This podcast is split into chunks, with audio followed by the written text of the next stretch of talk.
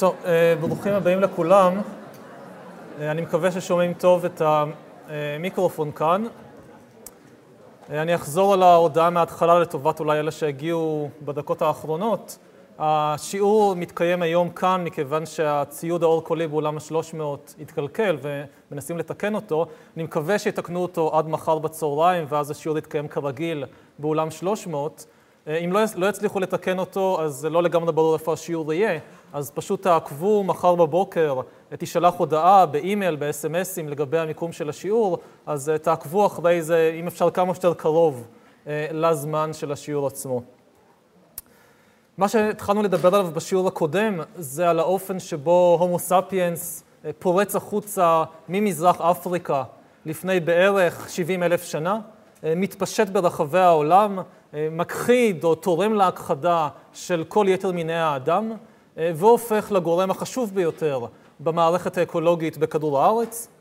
אמרנו שממש אפשר לקרוא לתקופה שמתחילה לפני 60-70 אלף שנה, תקופת האדם, האנתרופוסין, בתולדות כדור הארץ, בעוד שעד אותו רגע הגורמים העיקריים שמעצבים את התהליכים האבולוציוניים, שמעצבים את המערכת האקולוגית, את הצמחים, את בעלי החיים, את איך נראה עולם החי והצומח בכדור הארץ. אז הגורמים העיקריים שעיצבו את זה, זה שינויי האקלים, זה תנועה של לוחות טקטונים, וזה אירועים קוסמיים, כמו התנגשות של אסטרואידים ומטאורים מהחלל החיצון בכדור הארץ, או התפרצויות ענקיות של הרי געש, או שינויים בזווית בין כדור הארץ לבין השמש, כלומר דברים מהסוג הזה.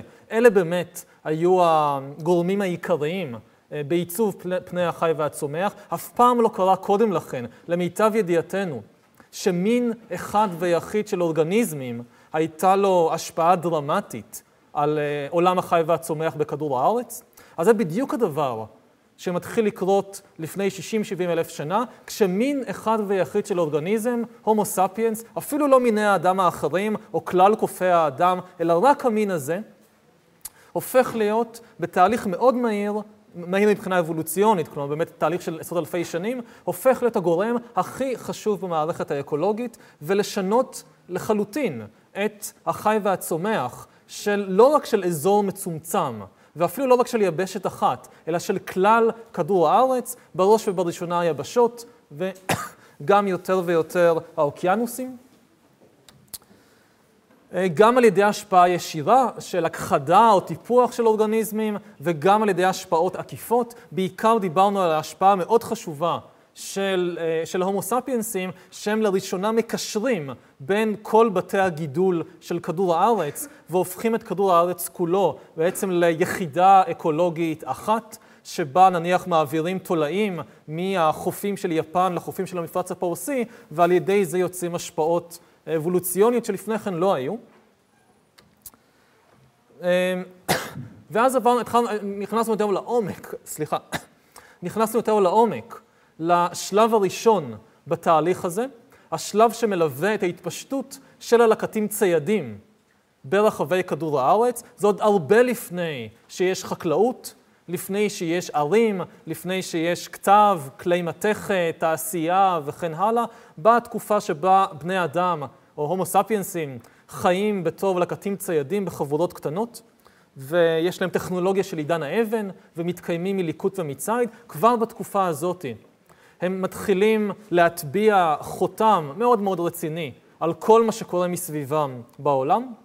דבר אחד שהם עושים מאוד חשוב, זה ההכחדה של כל יתר מיני האדם בכדור הארץ. אנחנו יודעים לפחות על חמישה מיני האדם אחרים שחיו כאן לפני 70 אלף שנה או 60 אלף שנה.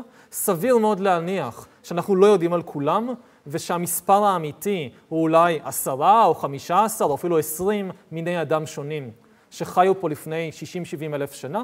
לפני 12 אלף שנה, כשמתחילה המהפכה החקלאית, לא נשאר אף אחד מהם. רק הומו ספיאנס נשאר בכדור הארץ. עכשיו, יש איזה דיון מאוד מאוד חם ולוהט, לא רק מבחינה מדעית, אלא גם מבחינה פוליטית ומוסרית, יש לו הרבה מאוד השלכות, אז צריכים באמת להתייחס אליו בזהירות לממצאים.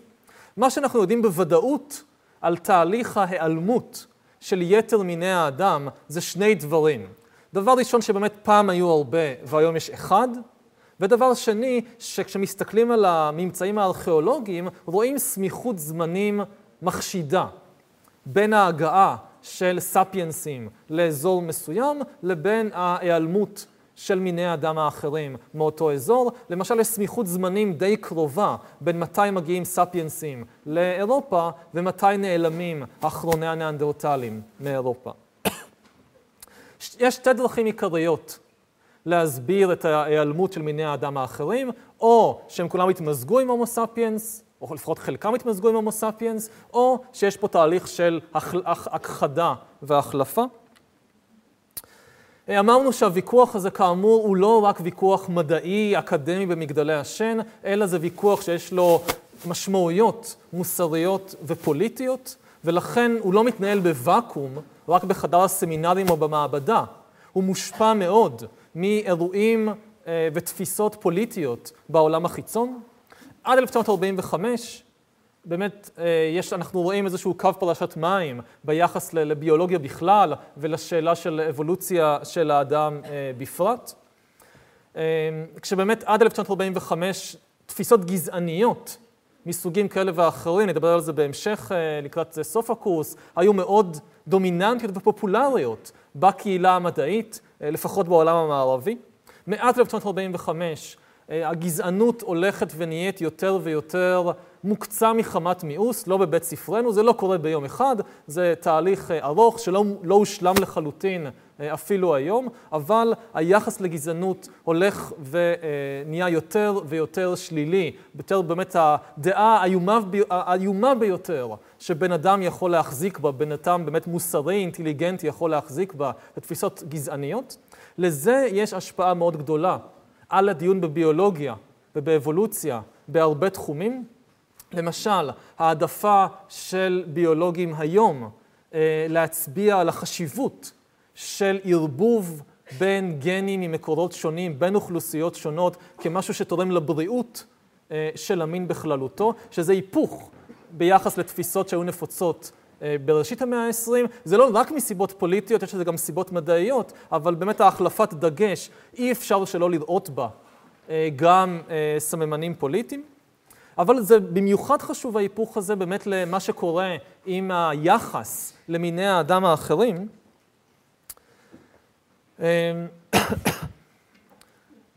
אם אנחנו באמת, הבעיה, כשמסתכלים על הוויכוח הזה בין תיאוריית המיזוג וההחלפה, תיאוריית המיזוג, למרות שהיא לכאורה הרבה יותר ליברלית, כי היא מצביעה על מיזוג בין מיני אדם שונים ויחסים טובים בין מיני אדם שונים ונישואי תערובת בין מיני אדם שונים, בפועל היא דווקא העמדה שהיא הרבה יותר מסוכנת מבחינה פוליטית, היא חומר נפץ פוליטי, כי היא אומרת, מה שהיא אומרת מבחינת בני אדם היום, זה שיכול להיות הבדלים גנטיים מאוד משמעותיים בין אוכלוסיות אדם שונות שחיות היום, אם באמת היה מיזוג בין ספיינסים לבין אוכלוסיות אדם שונות בחלקים שונים של כדור הארץ. זה אומר למשל שסינים, יש להם אולי גנים של הומו ארקטוסים. שחיו באזור של סין בתקופה שהומו ספיאנס מגיע לשם, לפני 60 אלף שנה, שאינדונזים יש להם גנים של הומו פלוסיינזיס והומו סולואנזיס, שני מיני אדם שחיו רק באזור של אינדונזיה, שאירופאים ומערב אסיאתיים יש להם גנים של ניאנדרטלים ולאפריקאים אין. עכשיו זה משהו שהוא מאוד מאוד בעייתי מבחינת ההשלכות האפשריות שלו, כי זה אומר שיכול להיות שנגיד באמת לאירופאים יש גנים ייחודיים שהם לא מוטציות של האלפי שנים האחרונות, אלא הם הולכים אחורה מאות אלפי שנים. זה גנים שהאירופאים קיבלו מאבות אבותיהם ואימות אמותיהם הניאנדרטלים. עכשיו, היום אנחנו באמת יודעים בעקבות פרויקט פיצוח הגנום הניאנדרטלי, שזה כנראה נכון, כמה שזה באמת חומר נפץ פוליטי וזה בעייתי, אז באמת הממצאים המדעיים מצביעים על זה שאצל אירופאים ומערב אסיאתים, עד 4% מהגנום האנושי הייחודי הוא ממקור ניאנדרטלי, בשעה שאצל רוב האפריקאים האחוז הוא קרוב לאפס. זה סביר להניח שהייתה קצת זליגה של גנים מאירופה לאפריקה, אז יש איזשהו אחוז, אבל האחוז הרבה הרבה יותר קטן. עכשיו, כרגע, אז כל החוקרים שמתעסקים בזה מאוד מאוד נזהרים ואומרים, טוב, כנראה שהגנים הניאנדרטליים האלה, ההשפעה העיקרית שלהם הייתה על המערכת החיסונית ועל עמידות לקור ועל דברים כמו נגיד צבע עור אולי אפילו. אבל יש אפשרות אמפירית שמישהו יגלה שאיזשהו גן ממקור ניאנדרטלי, יש לו גם השפעות קוגניטיביות, יש לו גם השפעות על אינטליגנציה, על עולם הרגשות, וזה כבר באמת שדה מוקשים איום ונורא. אם, אם באמת יסתבר שזה נכון, כרגע לא יודעים, יש מאמץ מחקרי מאוד מאוד רציני, כולל פה באוניברסיטה העברית, לברר, כבר יודעים פחות או יותר איזה גנים הם ממקור ניאנדרטלי, מהם אותם 4 אחוזים, ויש מאמץ מאוד מאוד רציני בהרבה מקומות בעולם, כולל פה באוניברסיטה העברית, לברר מה עושים הגנים הניאנדרטליים האלה. ויש באמת אפשרויות שה, שהמסקנות יהיו מאוד בעייתיות. אה, מבחינה פוליטית. שוב, לא, לא ברור לאיזה כיוון, גם יכול להיות שיסתבר שהגנים הניאנדרטליים האלה גורמים לאירופאים להיות טיפשים יותר, או משהו כזה, מאשר אפריקאים או מאשר אבוריג'נים אוסטרליים. זה לא ברור לאן זה הולך, אבל מה שחשבו בשנות ה-60 וה-70, שהסיפור של הבדלים גזעיים משמעותיים בין בני אדם שחיים היום, קברו אותו עם סוף מלחמת העולם השנייה, אז היום חופרים בקבר ומוציאים את הגבייה הזאת והיא קמה לתחייה. אז אלה דברים שבאמת בשנים הקרובות עשויים לעורר הרבה מהומות מזוויות שונות, אה, לא רק בעולם של המדע, אלא גם בעולם של הפוליטיקה. עכשיו, עוד דבר שאמרנו זה מה, מה קורה לגבי היחס אה, בין ניאנדרטלים לבין ספיינסים, האם זה מינים שונים או אותו מין, אם באמת מסתבר שהם יכולים היו, לק... לא רק יכולים, אלא באמת קיימו יחסי מין אחד עם השני שהולידו צאצאים פוריים. עכשיו, זו דוגמה טובה לאיך ויכוח שהוא לכאורה אקדמי לחלוטין, כלומר על באמת כזה קוצו של יוד, האם להגדיר אותם כמין אחד, שני תתי אוכלוסיות של אותו מין, או שני מינים שונים שהיה ביניהם איזשהו אזור אפור של, של מגע מיני, זה לכאורה באמת ויכוח אקדמי על קוצו של יוד. למעשה, זה משהו שאם מבינים אותו לעומק, גם כן ההשלכות הפוליטיות והמוסריות שלו הן מאוד מאוד מרחיקות לכת. האידיאולוגיה היום השלטת בעולם, לא רק בעולם המערבי, אלא בעולם בכלל, יש לה שני עקרונות מאוד מאוד חשובים ביחס של הלמין שלנו, הומו ספיאנס. עיקרון אחד זה העיקרון של האוניברסליות הספיינסית, והעיקרון השני זה העיקרון של הייחודיות הספיינסית. עקרון האוניברסליות הספיינסית אומר שכל הספיינסים באשר הם זהים או מאוד מאוד דומים מבחינת היכולות הקוגניטיביות, הרגשיות וגם הפיזיולוגיות הבסיסיות שלהם. אם, את, אם, את, אם, את, אם את או אתה ספיינסים, אתם חלק מאיתנו, כולם דומים זה לזה. העיקרון של הייחודיות הספיינסית אומר שכולנו דומים זה לזה, ואנחנו נורא נורא נורא שונים מכל יתר בעלי החיים. יש תהום בלתי ניתנת לגישור בינינו לבין בעלי החיים האחרים, מה שמצדיק באמת את הייחודיות שמערכת המשפט והמערכת הפוליטית והמערכת הכלכלית נותנת לספיינסים ולא לאף אה, בעל חיים אחר. עכשיו הוויכוח על היחס המדויק בין ספיינסים לניאנדרטלים הוא מערער בדיוק על שני העקרונות היסודיים האלה. אם אנחנו נגיד שספיינסים וניאנדרטלים הם אותו מין, אז זורקים לפח האשפה את העיקרון של אוניברסליות ספיינסית, כי זה אומר שיכולים להיות חברים במין הומו ספיאנס, שהתכונות הגופניות, אבל גם הקוגניטיביות שלהם, מאוד מאוד שונות מאשר של רובנו, כי אנחנו יודעים שבאמת ניאנדרטלים היו מאוד שונים מאשר הספיאנסים הרגילים שהגיעו ממזרח אפריקה. אז שוב, היום בינתיים אין ניאנדרטלים, אבל יש כן קבוצות אוכלוסייה שאפשר להגיד, אוקיי, זה שהם ספיינסים, זה לא אומר בהכרח שהם זהים לנו כתלות הניאנדרטלים, גם הם היו ספיינסים והם היו שונים.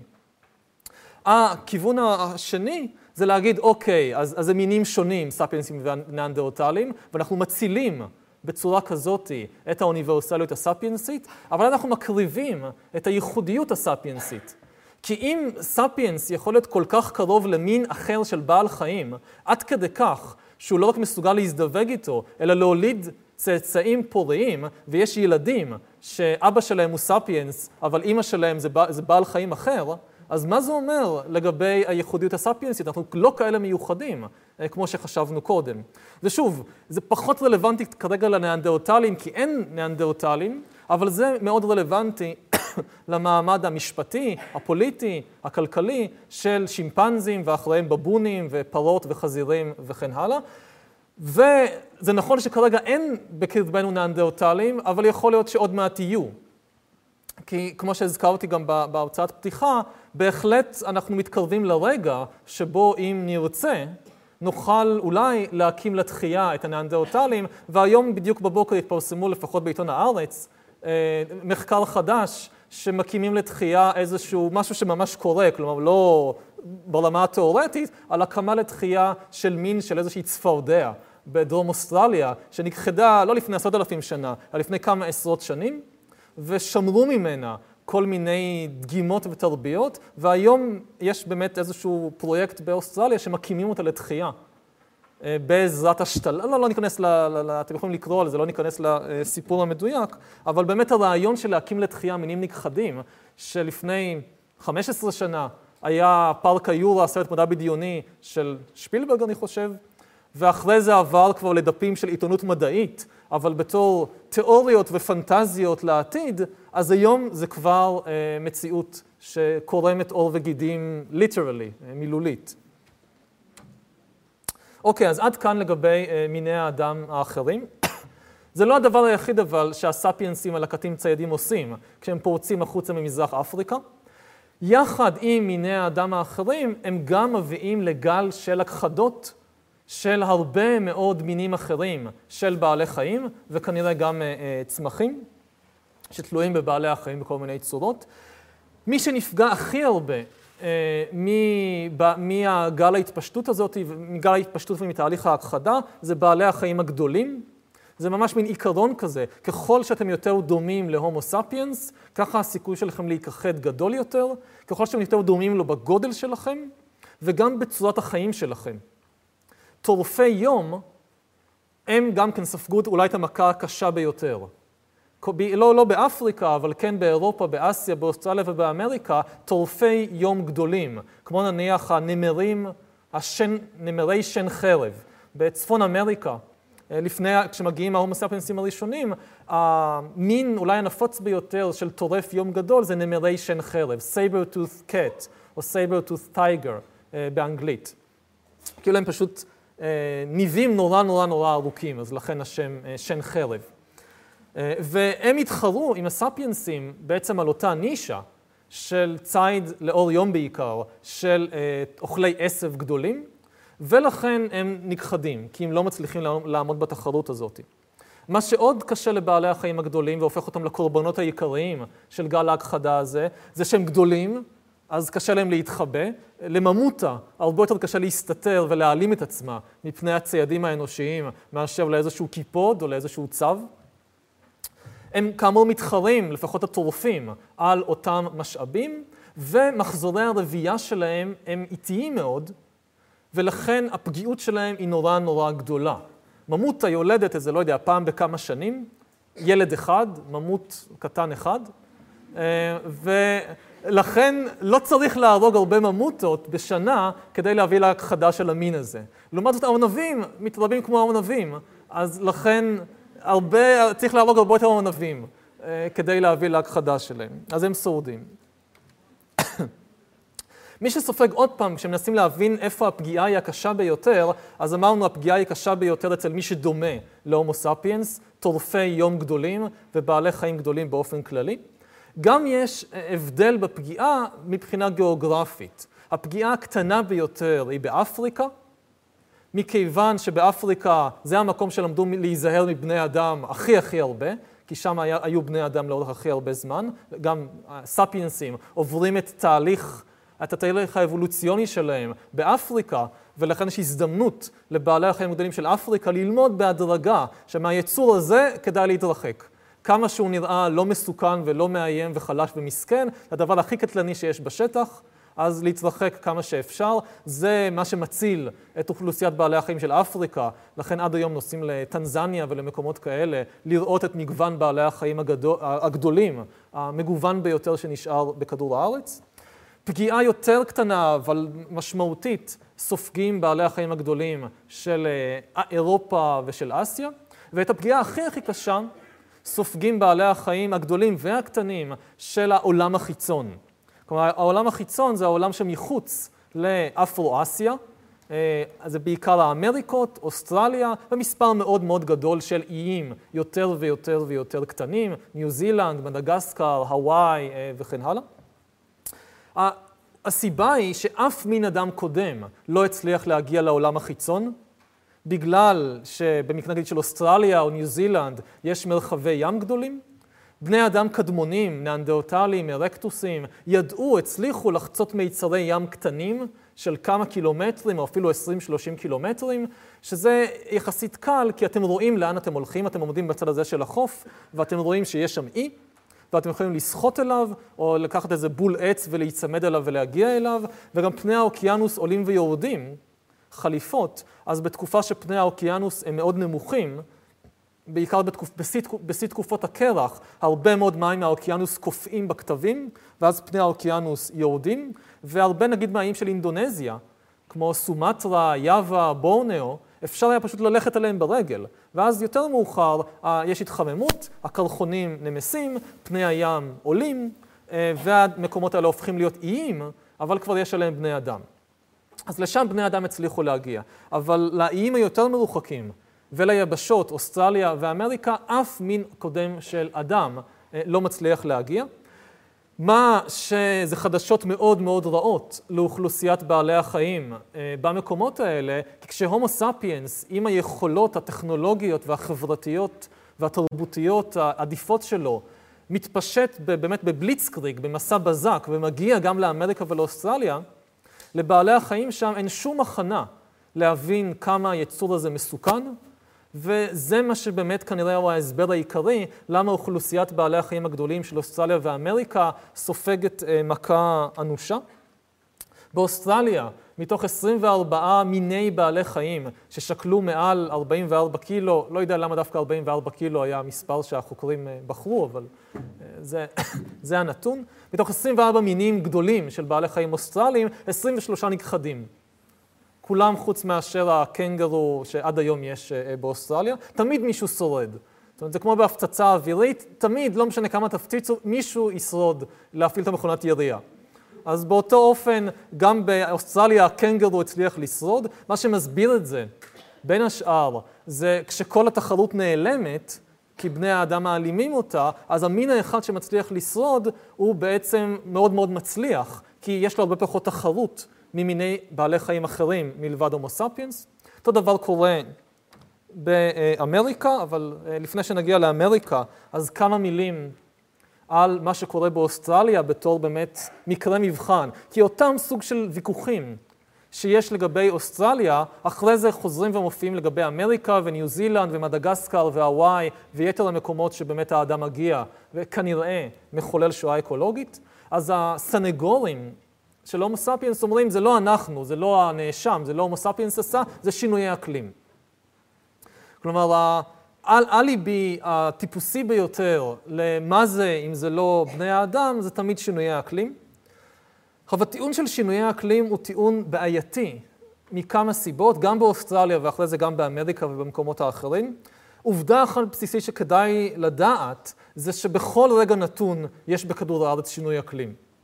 אין דבר כזה מצ... מצב אקלים סטנדרטי בכדור הארץ, יש כל הזמן תהליכים של התחממות והתקררות, של התייבשות ושל אה, באמת אה, לחות גבוהה יותר, ולכן זה יותר מדי קל לייחס כל מאורע היסטורי, כל שינוי היסטורי לשינוי אקלים. כלומר, כל מאורע היסטורי שתבחרו, בין אם זה ההיעלמות של בעלי החיים של אוסטרליה, המהפכה החקלאית, ההקמה של הערים הראשונות, העלייה של הנצרות, העלייה של האסלאם, ימי הביניים, הרנסאנס, מלחמת העולם הראשונה, תמיד תוכלו למצוא שינוי אקלים שקרה במקביל לזה.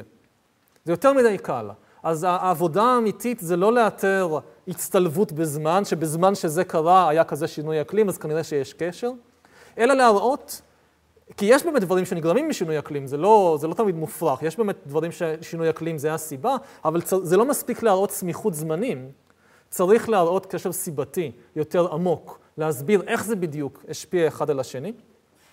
במקרה של הכחדות בעלי החיים של אוסטרליה, שקרתה לפני בערך 45 אלף שנים, הבעיה עם תיאוריית שינויי האקלים זה ששינוי האקלים שעובר לאוסטרליה לפני 45 אלף שנים הוא בשום פנים ואופן לא ייחודי. יש שם תהליכים מסוימים של התייבשות, אבל זה לגמרי לא דבר ייחודי. בעלי החיים הגדולים של אוסטרליה שנכחדים לפני 45 אלף שנים, ברובם המכריע זה בעלי חיים שחיו שם במשך מאות אלפי ומיליוני שנים קודם לכן, והצליחו להתגבר בהצלחה, הצליחו להתגבר בהצלחה, כן, הצליחו לעבור אה, הרבה שינויי אקלים הרבה יותר משמעותיים קודם לכן.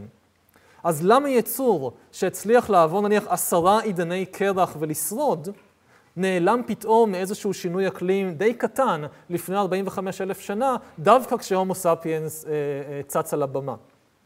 זה בעיה אחת. הבעיה השנייה עם תיאוריית שינויי האקלים זה שהעדויות מצביעות על פגיעה סלקטיבית בבעלי חיים יבשתיים בלבד.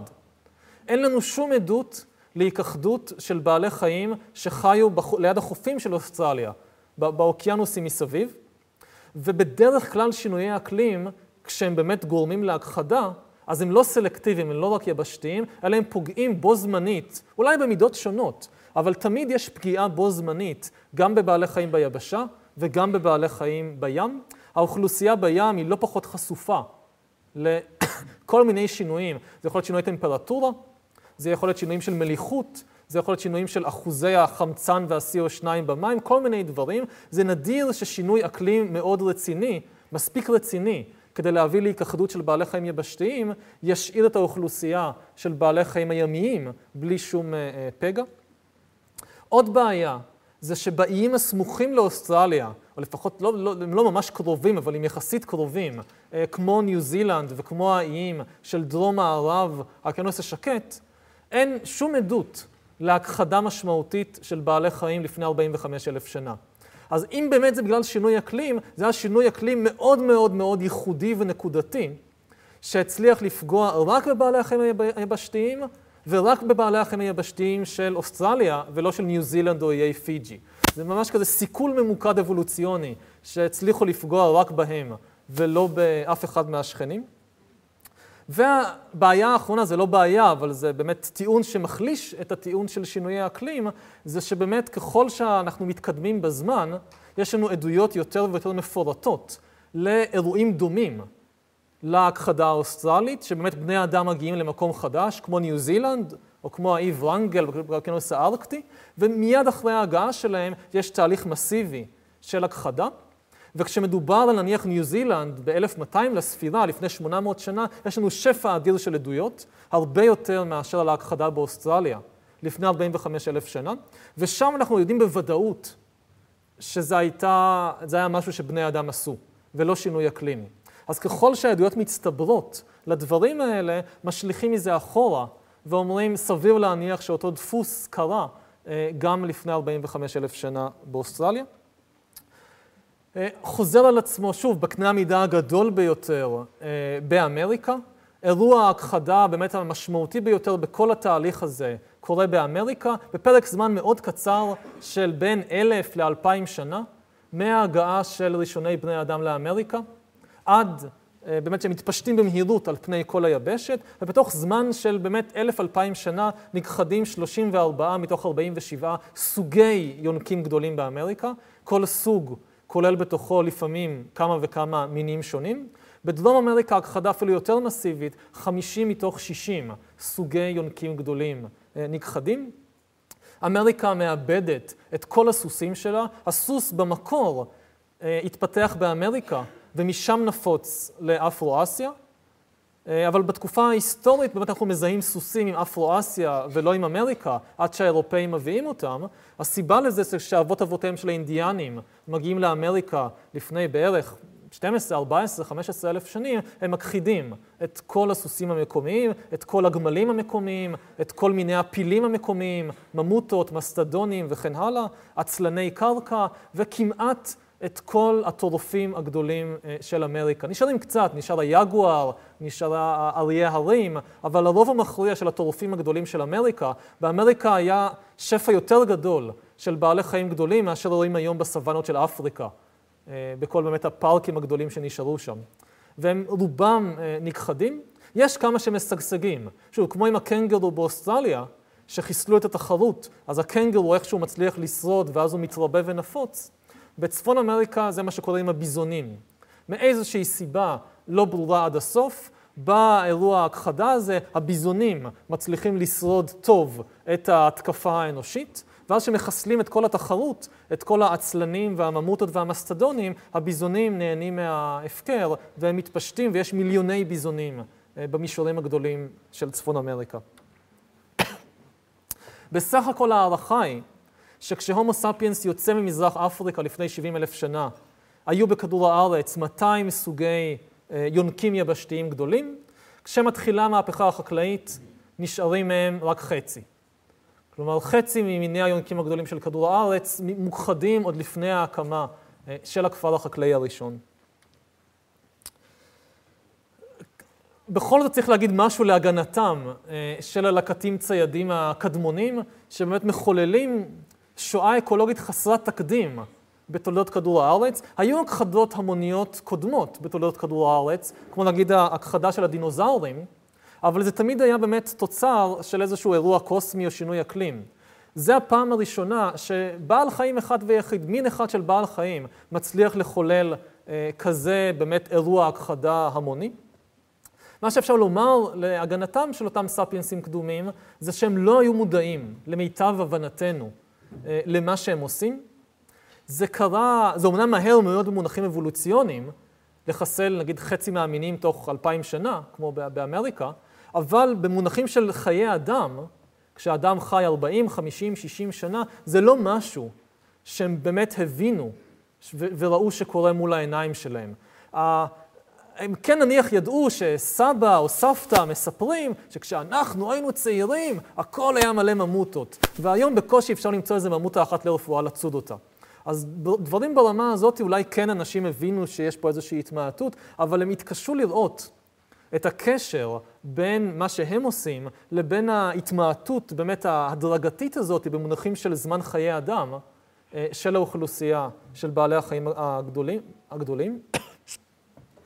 מה שעוד מעריכים חוקרים, מכל מיני אה, סיבות, גם מחקרים ארכיאולוגיים, גם מחקרים אנתרופולוגיים, זה שאותם לקטים ציידים לא תפסו את עצמם בתור עליונים על יתר בעלי החיים, לא ניסו בכוונה להכחיד את יתר בעלי החיים, וגם לא חשבו שמותר להם לעשות את זה. הם בעיקר לא שמו לב אה, שזה מה שהם עושים. ובאמת, סיפור חשוב שנעקוב אחריו בשיעור הזה ובשיעור הבא, לגבי היחס בין ספיינסים לבין המערכת האקולוגית, זה לא רק המעשים, איך בני אדם מתנהלים מול מינים אחרים, אלא זה גם לנסות להיכנס לראש שלהם ולהבין מה קורה להם בראש, מהי, מהי התפיסה שלהם, איך הם מבינים את היחס בינם לבין בעלי החיים האחרים, לבין המערכת האקולוגית באופן כללי. אז זה מה שאנחנו ננסה לעשות עכשיו, כלומר לעשות צעד זה לצד זה, לראות גם מה קורה בפועל, אבל גם מה קורה ברמה התודעתית. איך בני אדם משנים בהדרגה את התפיסה שלהם לגבי היחס בין האדם לבין המערכת האקולוגית. יש שלושה שלבים עיקריים שהיחס הזה עובר, שהם מקבילים לשלושה שלבים עיקריים של באמת היחסים בין האדם למערכת האקולוגית. השלב הראשון של ההתפשטות של הלקטים בכדור הארץ, זה מקביל לזה, השלב מבחינה תפיסתית, שבני אדם תופסים את עצמם כמוכלים, שלב ההכלה. בני אדם מוכלים בתוך הטבע, הם חלק אינטגרלי מתוך המערכת האקולוגית. השלב השני, שהוא מקביל לתקופה של החקלאות, זה השלב של התיווך, כשבני אדם שמים את עצמם בצד מכל יתר המערכת האקולוגית, אבל זקוקים לתיווך בינם לבין המערכת האקולוגית, וזה התפקיד של האלים, ונדבר על זה, אני מקווה, כבר בשיעור הזה. והשלב השלישי, שמקביל לתקופה של המהפכה המדעית והמהפכה התעשייתית, שהוא השלב של השליטה, שמעיפים את האלים הצידה, והאדם הופך להיות לא משהו שקיים לצד המערכת האקולוגית, תחת התיווך של האלים מלמעלה, אלא האדם עובר למעלה, וזה שלב של שליטה, שהאדם תופס את עצמו בתור השליט של המערכת האקולוגית, הוא לא צריך תיווך מאף אחד, הוא יודע לבד אה, מה לעשות ואיך לעשות. אז ננסה לזכור בקצרה באמת את התהליך שבו זה קורה. שלב הראשון, כאמור, ההתפשטות של הלקטים ציידים בכדור הארץ. למיטב הבנתנו, תפיסת העולם של אותם לקטים ציידים, שמאפיינת לקטים ציידים במידה רבה עד היום, זו תפיסת עולם אנימיסטית. אנימיזם זה שם קוד למגוון עצום של דתות ותפיסות והתנהגויות, זה לא דת אחת, או זה לא תפיסת עולם אחת, זה באמת מגוון מאוד מאוד מאוד גדול. אבל מה שמשותף לכל האמונות, הדתות, התפיסות האנימיסטיות, זה הרעיון שהסדר בעולם מושתת על יחסים הדדיים בין מספר רב מאוד של ישויות שונות, שבני אדם זה אחת מהן. בעצם תפיסה שיש לנו באמת את ה, נגיד את הטבע, ויש בו עצים ופטריות וזאבים ועכברים וציפורים ואריות, וגם כל מיני פיות ושדים וכל מיני יצורים באמת אה, אה, פחות גשמיים. ובני אדם זה עוד יצור בתוך כל המערכת הזאתי. וכללי ההתנהגות, איך להתנהל בעולם, שבעולם עבור לקטים ציידים זה אומר העמק שבו אנחנו חיים, או רכס ההרים שבו אנחנו חיים ומשוטטים, איך להתנהג ברכס ההרים שלנו, זה משהו שנקבע על ידי משא ומתן, משא ומתן מתמיד בין כל החברים השונים במערכת. אני מדבר עם העצים והאבנים, literally, ועם הרוחות של האבות הקדמונים, ועם הפיות, ועם הזאבים, ועם הכבשי בר וכן הלאה, ומתוך המשא ומתן המתמיד הזה אה, מתגבשים הכללים של, שמחייבים גם אותנו, אה, בני האדם, להתנהג. זה נשמע רעיון מאוד מאוד משונה, כי אני מניח שאין אף בן אדם אולי פה באולם שהוא בא מתוך אה, משפחה או מתוך תרבות אנימיסטית, וזה גם לא משהו שאנחנו מכירים אפילו ממסורות קדומות יותר של התרבות שלנו, אה, כי מה שאנחנו מייחסים בתור באמת תפיסות מסורתיות, זה בעיקר אה, דתות ותפיסות תאיסטיות, של באמת אמונה, לא אמונות אנימיסטיות, אלא אמונה באל אחד, או במשפחות של אלים, או אה, דברים מהסוג הזה. נדבר על זה בהמשך. אם מסתכלים על התנ"ך, הסיפור האנימיסטי היחיד בכל התנ"ך מופיע מיד בהתחלה, באמת במקום הנכון, בגירוש מגן עדן. זה המקום היחיד בתנ"ך שבו בעל חיים אה, יוזם מרצונו תקשורת עם בני האדם ומשפיע על העלילה. יש עוד כמה מקומות בתנ"ך שבעלי חיים מככבים, ויש עוד לפחות מקום אחד שבעל חיים מדבר, זה האתון של בלעם, שפותחת את הפה להזהיר אותו מפני המלאך שעומד מנגד, אבל במקרה של האתון של בלעם, זה מאוד ברור שזה לא הרצון החופשי של האתון מניע אותה לעשות את זה, אלא היא משמשת פה אה, לאלוהים או, או, או למלאך, וגם אם נכניס את זה פנימה, אז יש לנו שני מקרים אה, של אנימיזם בתנ"ך. זאת אומרת, ספר באמת עם תפיסת עולם מאוד מאוד שונה אה, מאשר האנימיזם. אם נסתכל על הסיפור האנימיסטי היחיד בתנ"ך, אז באמת יש לנו את הנחש בתור בעל חיים, שהוא שוב, הוא חלק מתוך המערכת האקולוגית בגן עדן, שהוא, למיטב הבנתנו מהסיפור, לפחות ברמת הפשט, מרצונו החופשי ומיוזמתו, פונה לבני האדם, אה, לחווה ואחרי זה לאדם, מדבר איתם, מנסה להשפיע עליהם, מנסה לגדול להם לשנות את ההתנהגות שלהם, וזה כמובן גורם לאסון איום ונורא. כלומר, בהקשר האנימיסטי, המסר הברור מסיפור גן עדן זה לא להקשיב לנחשים. ולא, לא להקשיב באופן כללי לחיות ולעצים, מאוד מאוד בעייתי ומסוכן, מה, שה, מה שהחבר'ה האלה מייעצים לנו לעשות. ואנחנו באמת, זה נקודה, ומה שקורה באמת ב, ביציאה מגן עדן, בגירוש מגן עדן, עוברים לחקלאות. יש באמת פרשנות נפוצה שגן עדן, הסיפור של גן עדן הוא איזשהו הדהוד כזה או אחר לחייהם של לקטים ציידים, שמצד אחד זה לא מתיישב טוב, כי, כי גן זה מקום מסודר ומתקשר לחקלאות, אבל מבחינת תנאי החיים שלהם באמת, אדם וחווה לא עוסקים בחקלאות, הם פשוט הולכים וקוטפים מהעצים, הם, הם, הם לקטים. ואז הם מגורשים מגן עדן, ולאן הם מגורשים מגן עדן? לחקלאות. בזיעת אפיך תאכל לחם. וזה באמת uh, המהפכה החקלאית. והמהפכה החקלאית זה קו פרשת המים הגדול הבא ביחסים בין הומו ספיאנס uh, לבין המערכת האקולוגית. קורים שני דברים חשובים ברמת המעשה, הפרקטיקה, במהפכה החקלאית. דבר ראשון, המהפכה החקלאית מלווה בגל שני של הכחדות. יש את הגל הראשון של הלקטים, שמכחידים את כל הממוטות והניאנדרטלים ונמרי שן החרב, ואז הגל השני של ההכחדות הוא גל הרבה יותר קטן, במידה רבה כי לא נשאר כבר יותר מדי את מי להכחיד, אבל יש בכל זאת גל נוסף של הכחדות שעושים חקלאים. חלקן נובעות מבאמת הכשרה נגיד במזרח התיכון, כשעוברים לחקלאות אינטנסיבית יותר ויותר, אז זה מתבטא בבירוי יערות, בייבוש ביצות, בחפירה של תעלות השקיה, בגידור של שדות, וזה גורם להכחדה של מיני בעלי חיים וצמחים, שאלה היו בתי הגידול שלהם. גל נוסף שקשור בחקלאות, זה חקלאים רוכשים יכולות תנועה, בעיקר בים, שלא היו ללקטים ציידים, והם מצליחים ליישב כל מיני איים מרוחקים במיוחד שלקטים לא הגיעו אליהם, איים כמו ניו זילנד, כמו הוואי, כמו מדגסקר, וברגע שהם מגיעים, אז שוב, מלווה באיזשהו גל של הכחדות. אז במובן הזה החקלאות היא המשך לגלי ההכחדה אה, של הלקטים ציידים. אבל יש עוד שינוי דרמטי, חדש, במערכת היחסים בין האדם לבין המערכת האקולוגית, שזה הביוט, הביוט של מיני בעלי חיים וצמחים שונים, שזה מתבטא גם במהפכות תודעתיות. מצד אחד מופיע בפעם הראשונה קטגוריה של בעלי החיים הפראיים. לפני כן זה לא היה, כי כל בעלי החיים היו פראיים. הרי מופיעה קטגוריה, מופיע פיצול בין בעלי חיים מבויתים, שהם טובים לאדם, הכבשים, הפרות, הסוסים, התרנגולות, לבין בעלי חיים רעים, פראיים, שזה בראש ובראשונה הטורפים האחרים שנותרו בשטח ושמתחרים עם האדם, אה, כמו הזאבים והאריות והתנינים. הדבר השני שקורה, זה באמת הקטגוריה החדשה הזאת של בעלי חיים מבויתים.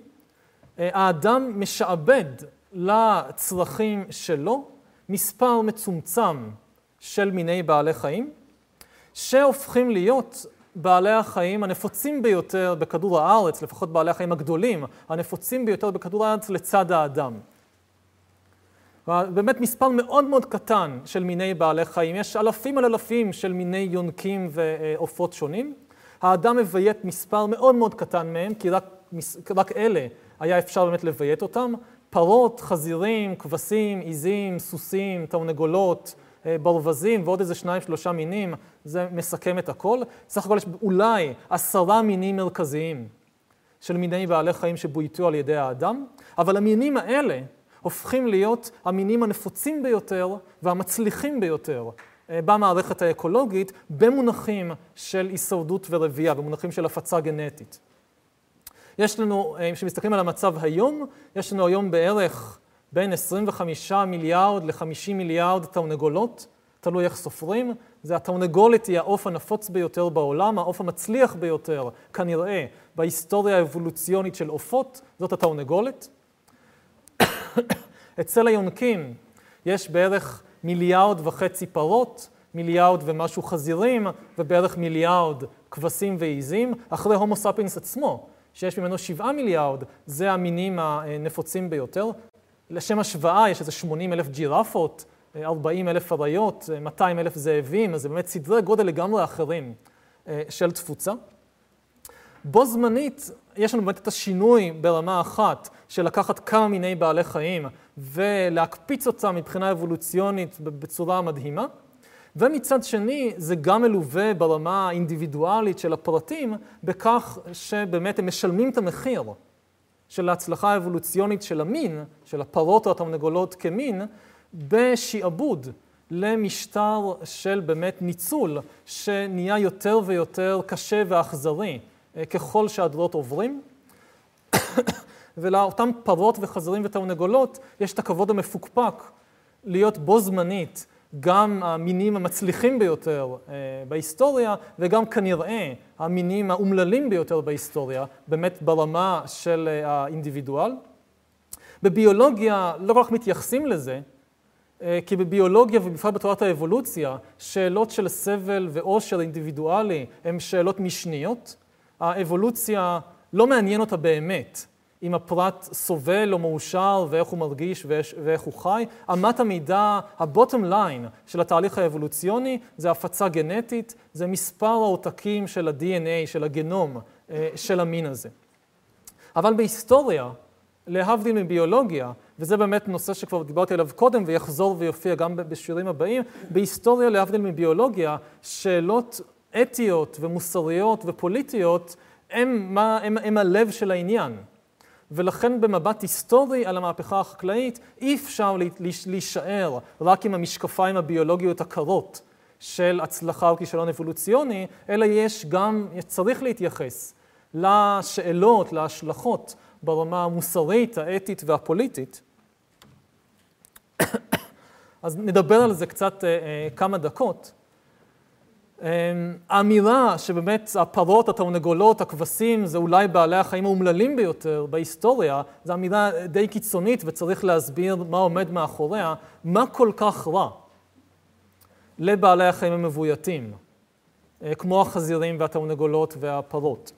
לכאורה, אפשר לומר, מצבם הרבה יותר טוב מאשר מצבם של יתר המינים או של אבות אבותיהם שהסתובבו להם אה, אה, חופשי בטבע, כי בעוד שבעל חיים ממוצע מבלה את רוב ימיו וחייו בחיפוש אחר אוכל ומים ומחסה, חיפוש שהוא הרבה פעמים קשה, שהוא הרבה פעמים כושל, ומבלה את חייו גם תחת איום תמידי של טורפים, של מוות ברעב, של אסונות טבע, אה, של מחלות, של טפילים, אז בעלי החיים המבויתים נהנים מהדאגה של האדם, האדם דואג להם לאוכל, למים, למחסה, להגנה מפני מחלות עד כמה שאפשר, להגנה מפני טורפים, להגנה מפני אסונות טבע.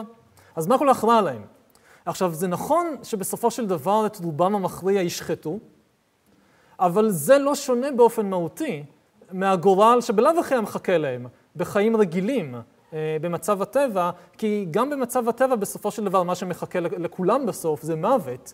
ולהרבה מאוד, בטח מהמינים, נניח באמת אה, כמו אוכלי העשב, כמו הפרות, מחכה הרבה פעמים מוות מאוד מאוד אכזרי של טריפה בידי אריות או בידי דובים או בידי תנינים. זה לא בטוח שזה הרבה יותר כיף להיטרף על ידי תנין אה, מאשר למות במשחטה. ופה אנחנו, אה, שוב, צריכים להיכנס ולהיעזר קצת בממצאים המדעיים האחרונים. מהתחום של פסיכולוגיה אבולוציונית ופסיכולוגיה של חיות, קוגניציה של חיות. מבחינה מוסרית, הבעיה העיקרית עם המהפכה החקלאית ועם החקלאות בעצם עד היום, זה לא ההרג של בעלי החיים, אלא זה בעיקר האופן שבו מגדלים אותם. תנאי החיים של בעלי חיים בחקלאות מלפני 12,000 שנה ועד היום נקבעים בגדול על ידי שני קריטריונים עיקריים. גורם אחד, קריטריון אחד, זה הרצונות והגחמות של האדם. מה האדם רוצה? האדם רוצה בשר, האדם רוצה חלב, האדם רוצה כוח עבודה, האדם רוצה נגיד שעשוע, במקרה של אה, אה, נגיד אה, מלחמות שברים או מלחמות כלבים. האדם רוצה צמר, במקרה של כבשים. אז זה דבר חשוב אחד שמשפיע על איך מגדלים את בעל החיים, מה אני רוצה ממנו. וגורם חשוב שני, שאי אפשר להתעלם ממנו, זה הצורך להבטיח את ההישרדות והרבייה של בעלי החיים המבויתים, כדי לספק את הרצון של האדם לאורך זמן. אם האדם רוצה בשר, והוא ילך וישחט את כל הפרות, אז תהיה לו חינגה גדולה בטווח הקצר, אבל לטווח הארוך תהיה בעיה. אם האדם יעביד את סוס העבודה שלו עד בפרך, עד מוות, עד שהסוס פשוט קורס ומתמוטט ומת, אז אולי הפקתי מהסוס הרבה בטווח הקצר, אבל בטווח הארוך זה לרעתי. ולכן מצד אחד יש את הרצונות של האדם, אבל מצד שני האדם חייב להתחשב בצרכים של בעל החיים, בצרכים של ההישרדות וגם הרבייה של בעל החיים, אחרת החקלאות תהיה סיפור אה, מאוד מאוד קצר. לכאורה, הצורך להבטיח את ההישרדות והרבייה של בעל החיים אמור להגן על בעלי החיים מפני רמות קיצוניות של סבל. כי אם, אם אנחנו ננצל אותם יותר מדי והם יסבלו יותר מדי, הם לא ישרדו ולא יתרבו וזה יהיה רע גם לחקלאים ולכן הם לא יעשו את זה. עכשיו בפועל זה לא המצב, ופה באמת צריך להבין מה עומד ב, ביסוד של החקלאות. סיבה אחת לכך שה, שזה לא עובד, כלומר שהצורך להבטיח הישרדות ורבייה של בעלי חיים מבויתים לא מגנה עליהם מפני באמת ניצול אכזרי יתר על המידה ומפני סבל, זה שיש הרבה מאוד סוגים של סבל שאפשר להמית על בעלי חיים לצורך האדם, שלא מסכנים את ההישרדות והרבייה של בעל החיים. במקרה של סוס העבודה או שור העבודה, אני יכול לרתום אותו לעגלה ולהצליף בו ובאמת להעביד אותו בפרך בצורה מאוד מאוד מאוד קשה. כל עוד אני דואג לא להצליף בו יותר מדי ולהעביד אותו יותר מדי ולתת לו את האוכל והמים שלו, הוא ישרוד. לאורך חודשים ושנים של חיים שברמת ההרגשות של הסוס הם אולי מאוד מאוד אומללים, אבל מבחינת הצרכים של החקלאי או של בעל העגלה, העגלון, זה משיג את מטרתו. מבלי לסכן את ההמשכיות, מבלי לסכן את ההישרדות והרבייה אה, של אוכלוסיית הסוסים המבויתים. הבעיה השנייה, שהיא אפילו יותר, יותר מהותית, יותר לעומק, זה שבחקלאות יש אינטרס לאדם לדאוג להישרדות ולרבייה של בעל החיים, אבל אין שום אינטרס מובנה, יכול להיות לפעמים במקרה של חקלאי מסוים שיש לו אינטרס אישי, אבל מבחינת איך שחקלאות בנויה, לחקלאות אין שום אינטרס מובנה לדאוג לצרכים הרגשיים והחברתיים אה, של בעלי החיים. עכשיו, השאלה הגדולה, שזה אולי הדבר הכי חשוב להבין מכל הסיפור הזה, איך יכול להיות לבעל חיים צורך חברתי או רגשי או פסיכולוגי שהוא לא חיוני להישרדות ולרבייה שלו. ההנחה היא הרי שכל הצרכים של בעלי החיים התפתחו בתהליך אבולוציוני תחת ברירה טבעית. צורך שהוא לא חיוני להישרדות ולרבייה לא יתפתח או ייעלם.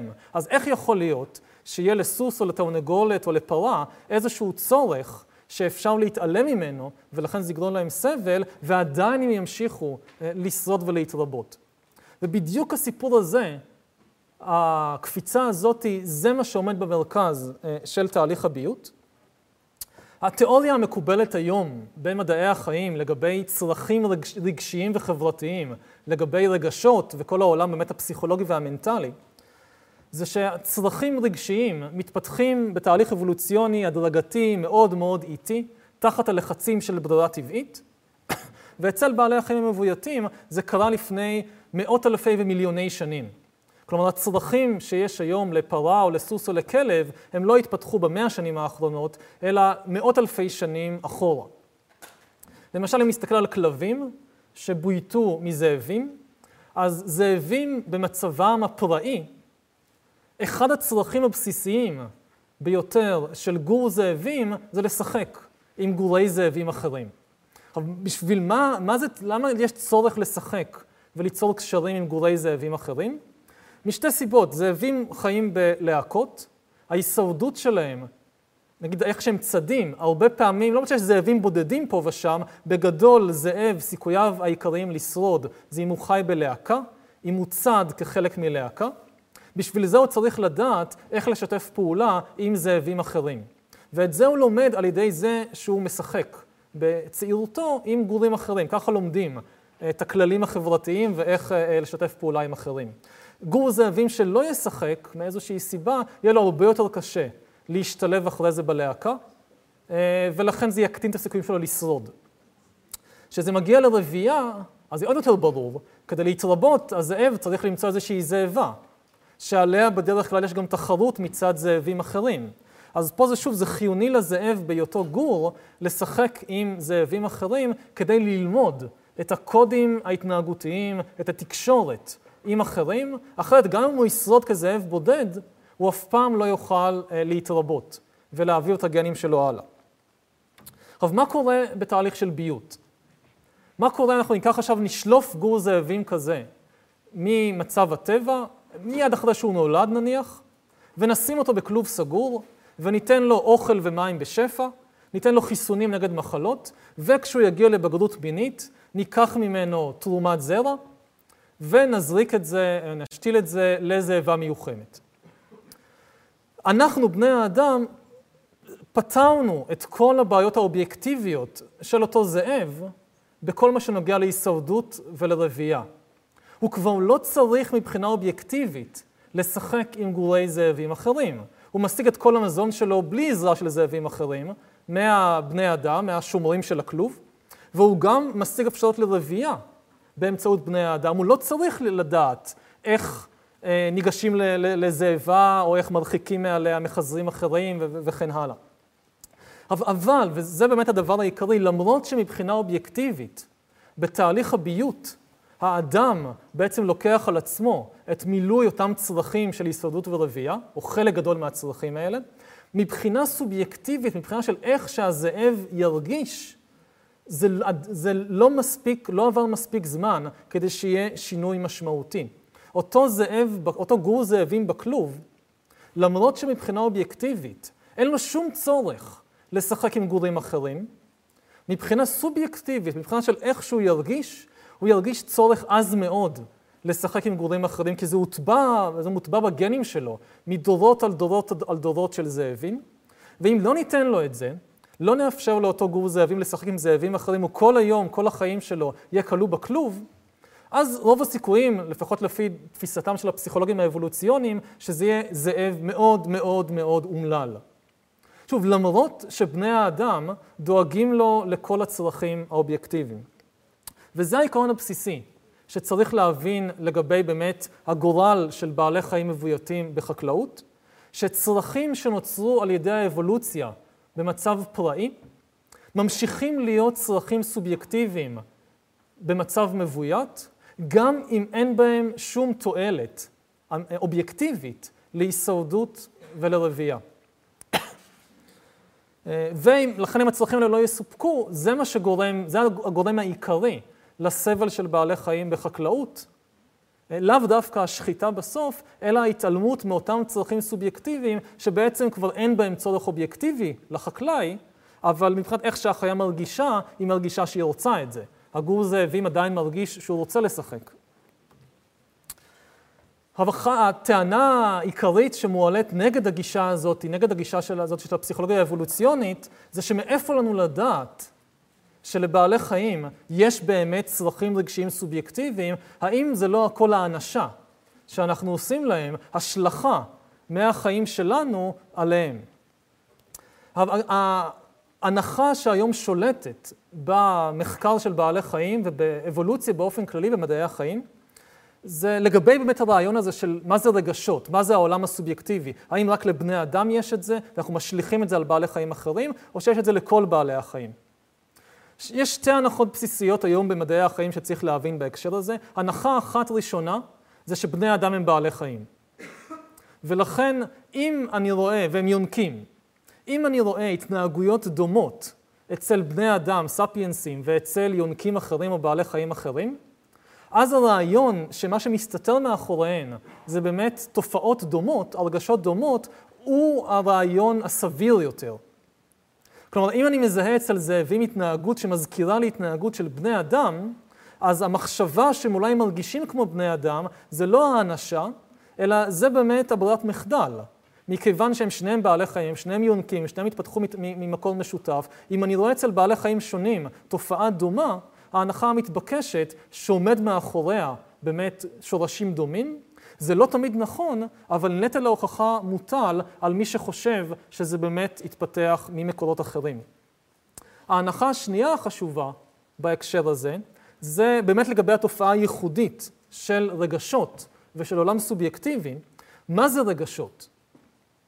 התפיסה השלטת, לא כולם מסכימים לזה, אבל התפיסה השלטת היום במדעי החיים לגבי מה זה רגשות, זה שרגשות הם אלגוריתמים נוירוביולוגיים מאוד משוכללים, שהתפתחו בתהליך של ברירה טבעית, כדי לתגמל התנהגויות שמגבירות את הסיכויים לשרוד ולהתרבות, ולא לתגמל או להעניש התנהגויות שמקטינות את הסיכוי לשרוד ולהתרבות. דבר ראשון, מה זה אלגוריתם? לאלה מביניכם שבאים ממדעי הרוח. אז אלגוריתם היא מילה מאוד מאוד חשובה בעולם היום. זה, יש לה כל מיני הגדרות, אבל ההגדרה הכי פשוטה זה סט קבוע של צעדים לעיבוד מידע ולקבלת החלטות. כלומר, זה איזושהי מין תבנית שאני מכניס לתוכה אה, נתונים, ואז אני מקבל בסוף איזושהי תשובה. והאלגוריתם זה לא התשובה הספציפית או הנתונים הספציפיים, האלגוריתם זה הסט של באמת התהליך, של איך זה קורה. נניח אלגוריתם מאוד פשוט, זה המכונות לממכר קפה, שאתם לוחצים פה ולוחצים פה ולוחצים פה, ויוצא קפה בלי חלב עם שניים סוכר. אז זה גם כן איזשהו סוג של אלגוריתם. אז מה זה אומר שרגשות הם אלגוריתמים נוירוביולוגיים? ניקח דוגמה פשוטה, קוף רואה אשכול עץ עם בננות, אבל הוא גם מבחין שיש בסביבה אריה. והקוף צריך להחליט, האם אני מסכן את עצמי להשיג את הבננות, ושהאריה אולי יטרוף אותי, או לא. זאת שאלה בסיסית בהישרדות, וגם ברבייה, באבולוציה. עכשיו, כדי להכריע האם לקוף שווה להסתכן או לא שווה להסתכן למען הבננות האלה, צריך לקחת בחשבון מספר די גדול של נתונים שונים. נתון אחד זה כמה הקוף זקוק לאנרגיה. אם הקוף לא זקוק כרגע לאנרגיה, יש לו את כל מה שהוא צריך, אין טעם לסכן את החיים בשביל עוד אנרגיה. אם הקוף לעומת זאת על סף של מוות ברעב, כלומר זהו עוד חמישה צעדים והוא נופל, אז שווה לו לעשות את הצעדים האלה לכיוון העץ בננות, גם אם זה אומר שיש סיכוי שהאריה יטרוף אותו, כי הוא בלאו הכי ימות. עוד דבר שהקוף צריך לקחת בחשבון זה כמה אנרגיה יש בבננות. אם זה בננות מאוד קטנות ומצ'וקמקות ולא בשלות, אז אולי זה לא שווה. אם זה אשכול מאוד גדול ובשל, זה יותר שווה. עוד שיקול זה מה המרחק לבננות, ואיפה זה עומד ביחס לאיפה שהאריה. ואיזה מין אריה זה? זה אריה גדול, זה אריה קטן, זה אריה שנראה מאוד רעב, זה אריה שנראה מאוד שבע ומנומנם ויושב לו בשמש ולא נראה שהוא ירדוף אחריי. צריך לקחת בחשבון הרבה מאוד נתונים כדי להגיע להחלטה נכונה מבחינה אבולוציונית. מבחינה אבולוציונית, כלומר, שתמקסם את סיכויי ההישרדות והרבייה של הקוף. אבל איך הקוף עושה את החישובים האלה? הוא לא שולף פנקס ועט ומתחיל לעשות חישובים וטריגונומטריה של איפה אריה ואיפה זה ושיקולי עלות תועלת. זה לא האופן שבו זה קורה. בתוך הקוף מוטבעת מערכת באה באמת ברמה העצבית, ברמה של באמת ההורמונים בגוף והסינפסות במוח, שעוצבה על ידי דורות על גבי דורות על גבי דורות של קופים, מערכת נוירוביולוגית, שיש לה אלגוריתם לחשב את התשובה בדיוק לשאלות האלה. ואיך קוראים למערכת הזאת? קוראים לה רגשות. האופן שבו החישוב מתבצע, מבחינת איך שהקוף חש את זה, הוא לא יושב עם מספרים ועט ונייר, אלא הוא מרגיש. הוא מרגיש רעב, הוא מרגיש אה, שהאריה מפחיד וכן הלאה, ובסופו של דבר, התשובה של האלגוריתם לרוץ לבננות או לא, לא תופיע בתור מספר, אלא היא תופיע בתור רגש. היא תופיע באחת משתי צורות, או בעצם יותר צורות. יכול להיות שהקוף יתמלא אומץ וירוץ ויקטוף את הבננות. יכול להיות שהקוף יתמלא פחד ויברח משם. יכול להיות שהקוף יתמלא בהססנות ובחוסר החלטיות ולא ידע מה כדאי לו לעשות, כשהמערכת באמת מאוד מאוד, אה, זה מאוד מאוד קרוב מה התשובה הנכונה.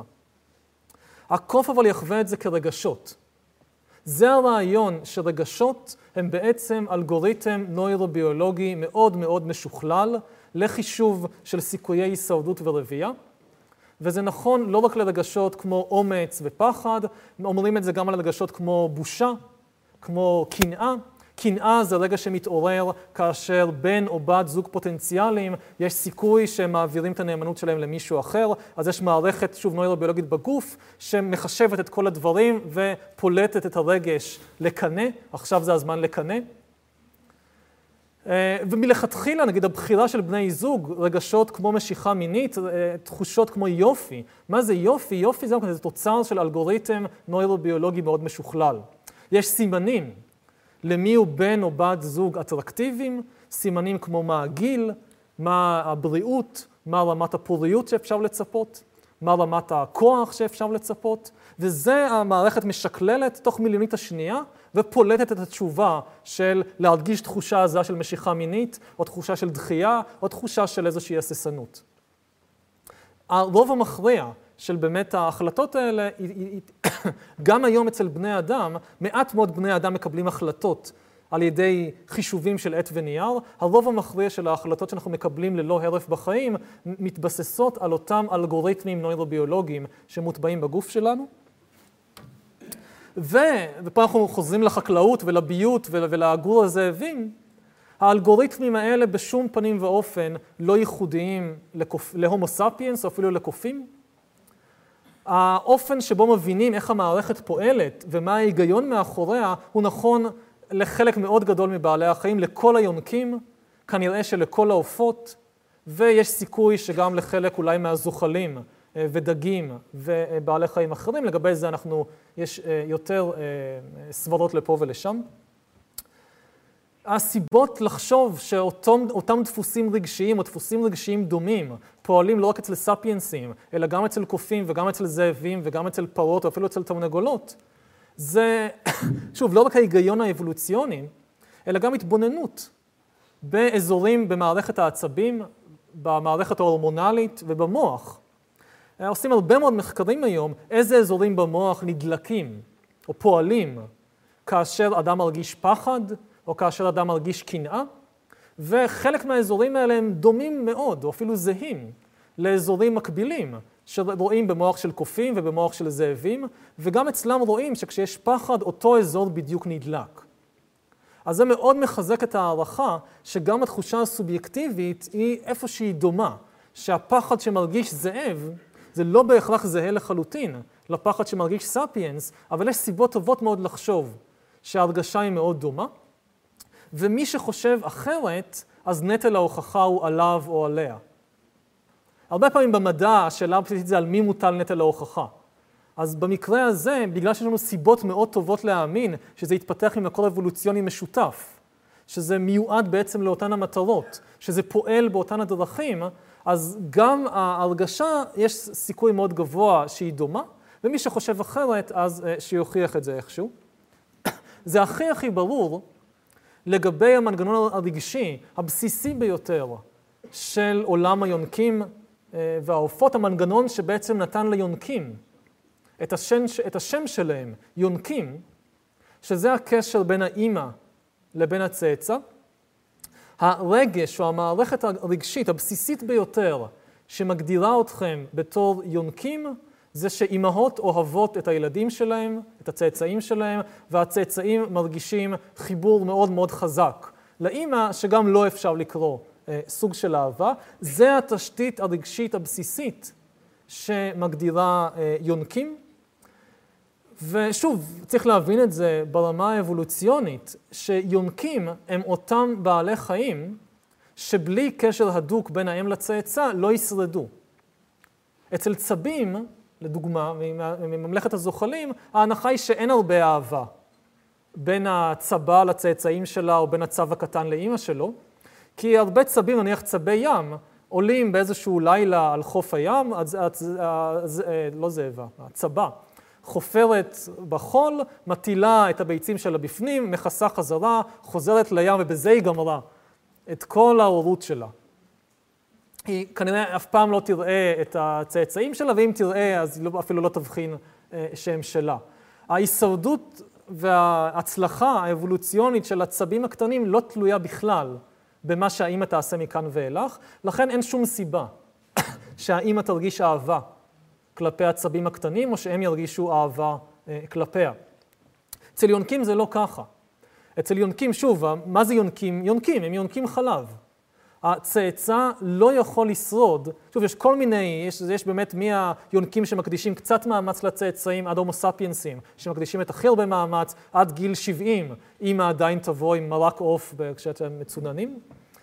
אמ, אז, אבל אצל כולם יש לפחות את השלב הבסיסי הראשוני, שבו הצאצא יונק חלב מהאם, בעצם אוכל את הגוף של אימא שלו אה, כדי לקבל תזונה ולהתפתח ולשרוד. וצאצא שלא ינק מאימא שלו לא ישרוד. לכן האימא חייבת להרגיש רגש מסוים של אהבה אימהית, והצאצא חייב בתורו להרגיש קשר עז לאימא, כי הצאצא שלא ירגיש קשר עז לאימא ויתרחק ולא יחזור, לא ישרוד. וזה באמת מה שמביא לחוקרים להגיד שכל היונקים אפשר להתווכח על הרגשות אחרים. רגשות כמו האם זאבים מקנאים, האם זאבים מתביישים, מקנאים כנראה שכן, זאבים אה, אה, מתביישים כנראה שלא, אבל לגבי הקשר אם צאצא אין, אין, אין כמעט ויכוח, זה יש אה, לכולם. זה משהו מאוד לא ברור מאליו. עד שנות ה-50 וה-60, אפילו בפסיכולוגיה של הומו ספיאנס, שלטה גישה באביוריסטית, ש... שבמידה רבה הכחישה את הקיום של עולם רגשי משמעותי ושל קשר רגשי משמעותי בין אה, ילדים להורים או ילדים לאימהות, ושמה את כל הדגש על יחסים חומריים, שכל, הדבר העיקרי שבעצם ילדים רוצים מההורים שלהם זה תמיכה חומרית ולא uh, תמיכה רגשית. מאוד מעניין בהקשר הזה שהמהפכה הגדולה בפסיכולוגיה, שקורית בשנות ה-50 וה-60 עם הירידה של האסכולה הבהביוריסטית, במידה רבה מתודלקת על ידי ניסויים על בעלי חיים. ששוב, מה, שזה ברור, זה מתחייב מזה שבאמת גם בעלי חיים מרגישים דברים דומים, אחרת מה הטעם, איך אפשר לנסות להשליך על פסיכולוגיה של בני אדם מניסויים על בעלי חיים. באמת הניסויים הכי הכי מפורסמים, ובין הכי מזוויעים, נעשו על ידי פסיכולוג בשם הארי האולו, בשנות ה-50 וה-60 אה, בארצות הברית, שהוא הפריד אה, קופים קטנים, קופי רזוס, מאימא שלהם, מיד אחרי הלידה, כלומר דקות או שעות ספורות אחרי הלידה, ואז גידל אותם אה, סגורים בתוך כלובים מבודדים, והוא הכניס לכלובים מין דחלילים כאלה, או דמויי אימא, מכל מיני סוגים, לבדוק מה קופים, תינוקות, רוצים וצריכים מאימא שלהם. אז באמת הניסוי הכי מפורסם, הוא הכניס, אה, יש לזה ספרות ענפה למי שרוצה להרחיב את ההשכלה, הוא הכניס אימא שעשויה מחוטי מתכת, חוטי ברזל, ואימא שעשויה מעץ מצופה בקטיפה או בבד, שזה יותר דומה לתחושה של קופה אמיתית, והוא שם בקבוק חלב באימא מברזל, או באימא ממתכת, לא בטוח שזה היה ברזל. וההשערה הייתה שמכיוון שמה שילדים רוצים מההורים שלהם זה תמיכה חומרית, הקוף הקטן ייצמד לאימא ממתכת והתעלם מהאימא מקטיפה, שלא עושה בשבילו כלום, לא היה לה בקבוק חלב. ולתדהמת החוקרים, הקוף הקטן נצמד ובילה את רוב זמנו עם האימא מקטיפה, ולא עם האימא ממתכת. ואז חשבו למה, איך זה יכול להיות, זה סותר את כל התיאוריות. אז הגיעו למסקנה שאולי לקוף קר, והוא מחפש להתחמם, והוא מוצא יותר חום אצל האמא מקטיפה, אז לכן הוא, הוא הולך אליה. אז אמרו, טוב, הכניסו אה, נורת חשמל מלובן, כזה נורת חשמל מלובנת לתוך הבובה הזאת של האימא ממתכת, כך שהיא פלטה חום. ועדיין הקוף הקטן העדיף לבלות את רוב הזמן שלו עם האימא מקטיפה שלא, שלא נתנה לו כלום. עד כדי כך שכששמו אותם מספיק קרוב אחת לשנייה, הוא היה נתלה על האימא מקטיפה בזמן שהוא מנסה לינוק מהאימא מהמתכת. כלומר, הוא כן היה הולך לאימא מהמתכת לינוק, כי הוא כן היה צריך תזונה, אבל באופן מפתיע, הוא לא, הוא לא מצא לבלות את הזמן שלו עם מי שנותן לו את התזונה, אלא עם מי, זה באמת ההשערה שהגיעה אליה, שנראה לו, או נראה לגנים שלו, שיש לה סיכוי הסביר ביותר לקבל מהם משהו מעבר לתזונה, לקבל מהם איזושהי תמיכה והכוונה גם ברמה הרגשית.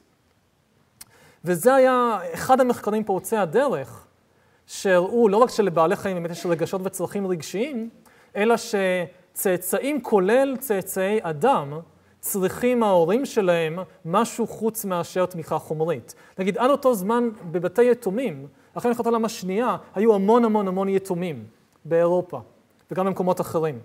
והכניסו אותם לבתי יתומים ענקיים. ואחד החששות הגדולים היה מהתפרצות של מחלות ושל מגפות.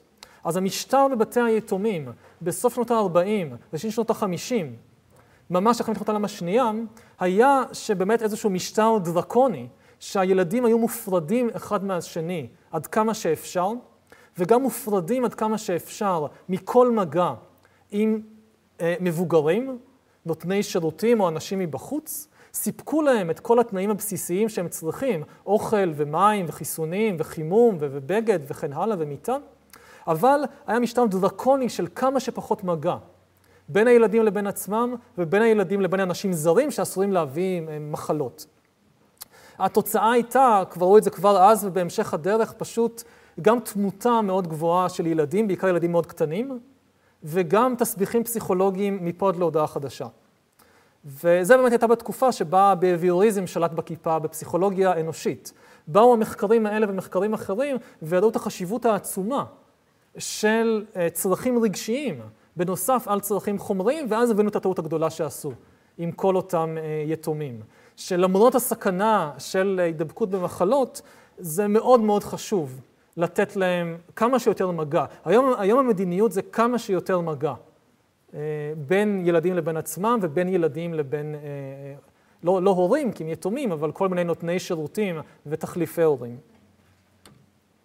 אם אנחנו חוזרים לחקלאות, אז אנחנו יכולים הרבה יותר טוב להבין את האמירה מההתחלה, שבעלי החיים בחקלאות המבויתים הם כנראה בעלי החיים האומללים ביותר בהיסטוריה, כי שוב, כמו אותם יתומים, בבתי היתומים בשנות ה-40 וה-50, דואגים להם לצרכים החומריים של אוכל וחיסונים ומחסה וכן הלאה, אבל יש התעלמות גמורה, או כמעט גמורה, מהצרכים הסובייקטיביים שלהם, הצרכים הרגשיים שלהם, אלא באותם מקרים שאפשר לראות קשר ישיר.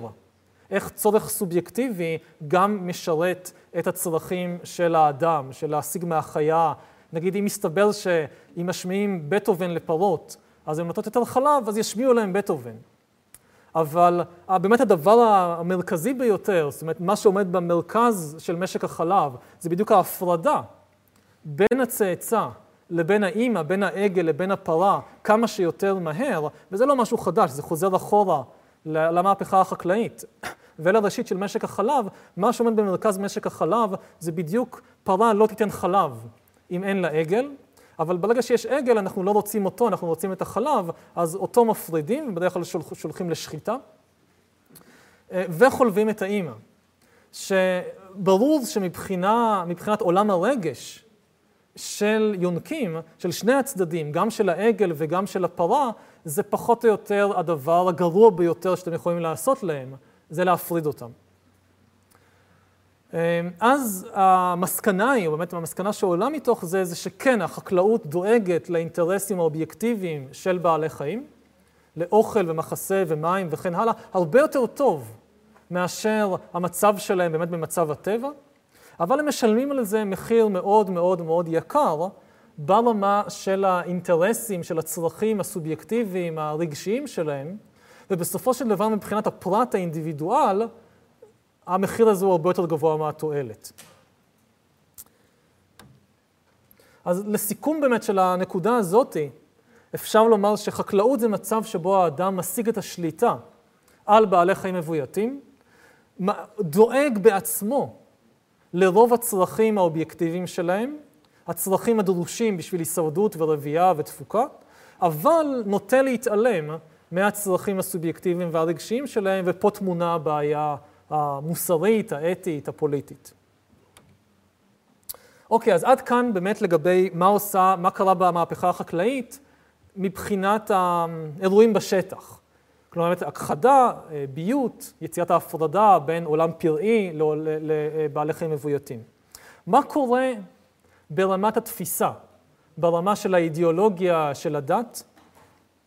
אמרנו שלקטים קדמונים לא היו מודעים, קרוב לוודאי, לנזק שהם גורמים אה, לסביבה ולבעלי חיים אחרים, כי זה קרה לאט מדי. חקלאים לעומת זאת, זה מאוד מאוד ברור שהם מודעים למה שהם עושים. הם מודעים לתהליך של הביות, הם מודעים לאופן שבו הם באמת מנצלים את בעלי החיים המבויתים ומכפיפים אותם לרצונות ולצרכים ולגחמות של האדם. ובשביל זה החקלאים היו צריכים, עדיין צריכים, הצדקה.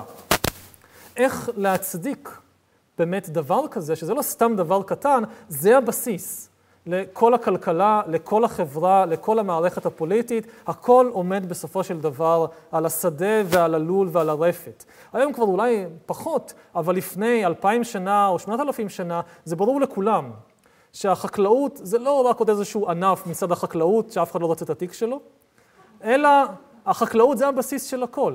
אנחנו לא מסוגלים להצדיק את זה, אנחנו לא מסוגלים להצדיק שום דבר. ובאמת, מהזווית ראייה הזאת, הדתות שצומחות בעקבות המהפכה החקלאית, הדתות התאיסטיות, מה שעומד במרכזן זה השאלה של החקלאות.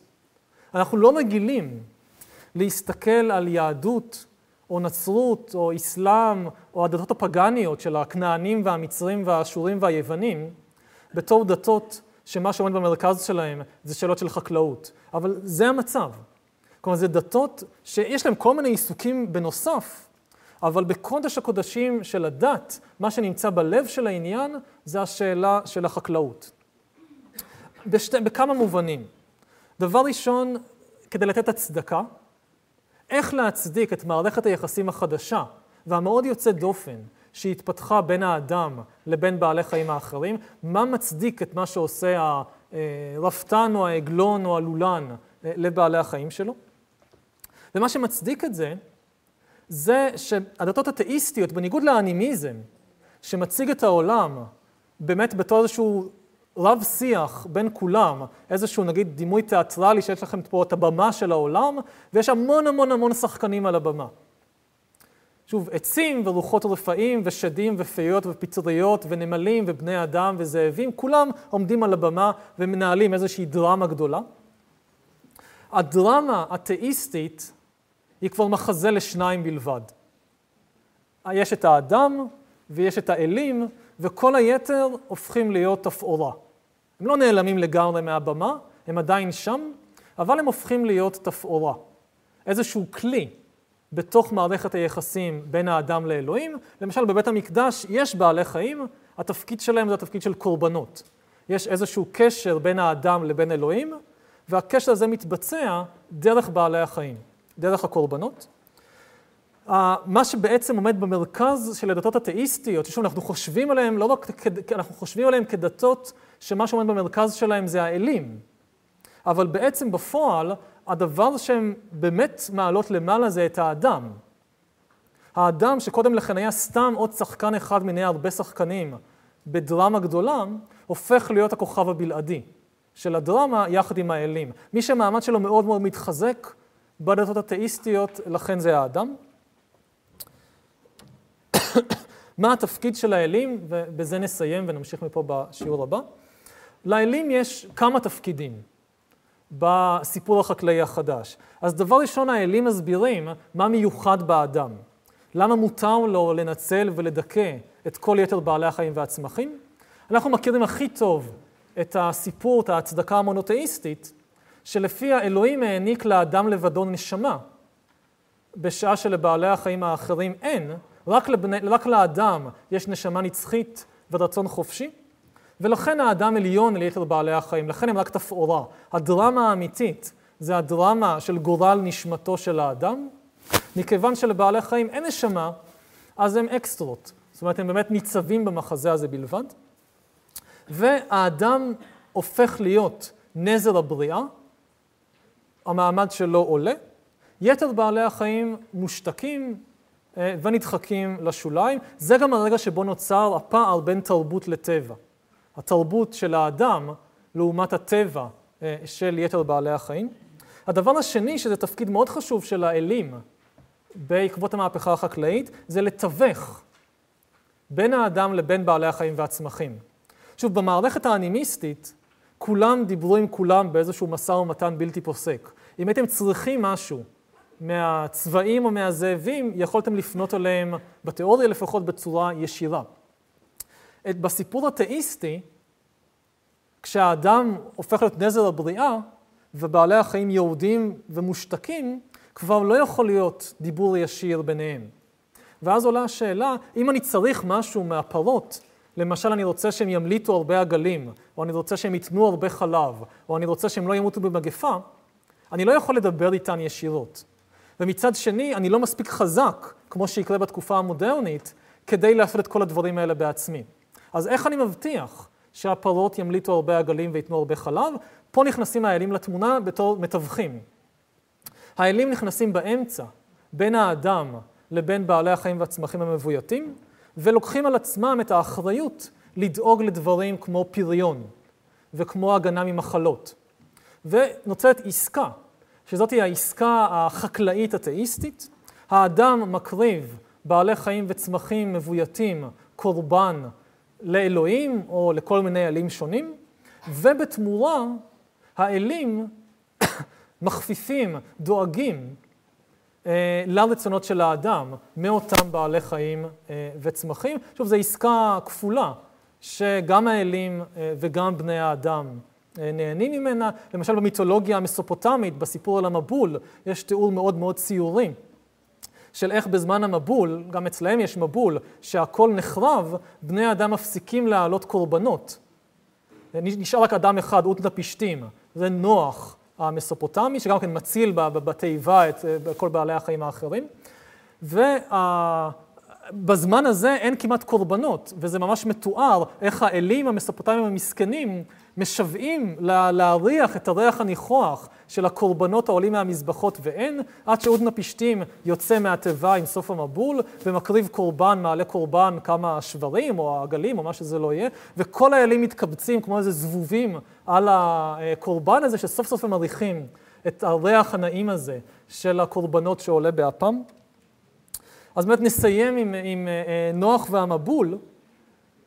נוח והמבול זה הדימוי הטוב ביותר אה, של מה שקורה לתפיסה התודעתית של האדם בעקבות המהפכה החקלאית, זה המיתולוגיה החקלאית. מצד אחד, כל המערכת האקולוגית נענשת על החטאים של האדם, כלומר כל הצבועים והירבועים והמדוזות ומי שזה לא יהיה, כולם נענשים בגלל שבני האדם הכעיסו את אלוהים. מצד שני, האדם הוא גם זה שעליו מוטלת האחריות להציל ולדאוג לכולם. אז זה באמת, אין אולי דימוי יותר חזק מאשר הדימוי של נוח והמבול, להבין מה קורה במהפכה החקלאית, איך האדם הופך להיות מעוד שחקן אחד באיזושהי דרמה גדולה, לשחקן המרכזי, שכל האחרים מסתובבים סביבו. אה, בשיעור הבא נדבר, על ה... נדבר עוד כמה מילים על השלב של החקלאות ונעבור לשלב הבא של המדע והתעשייה, שבמסגרתו האדם נפטר גם מהאלים, אומר גם אותם בעצם לא צריך, והמחזה הזה, הדרמה הזאת, הופכת להיות דרמה לשחקן יחיד.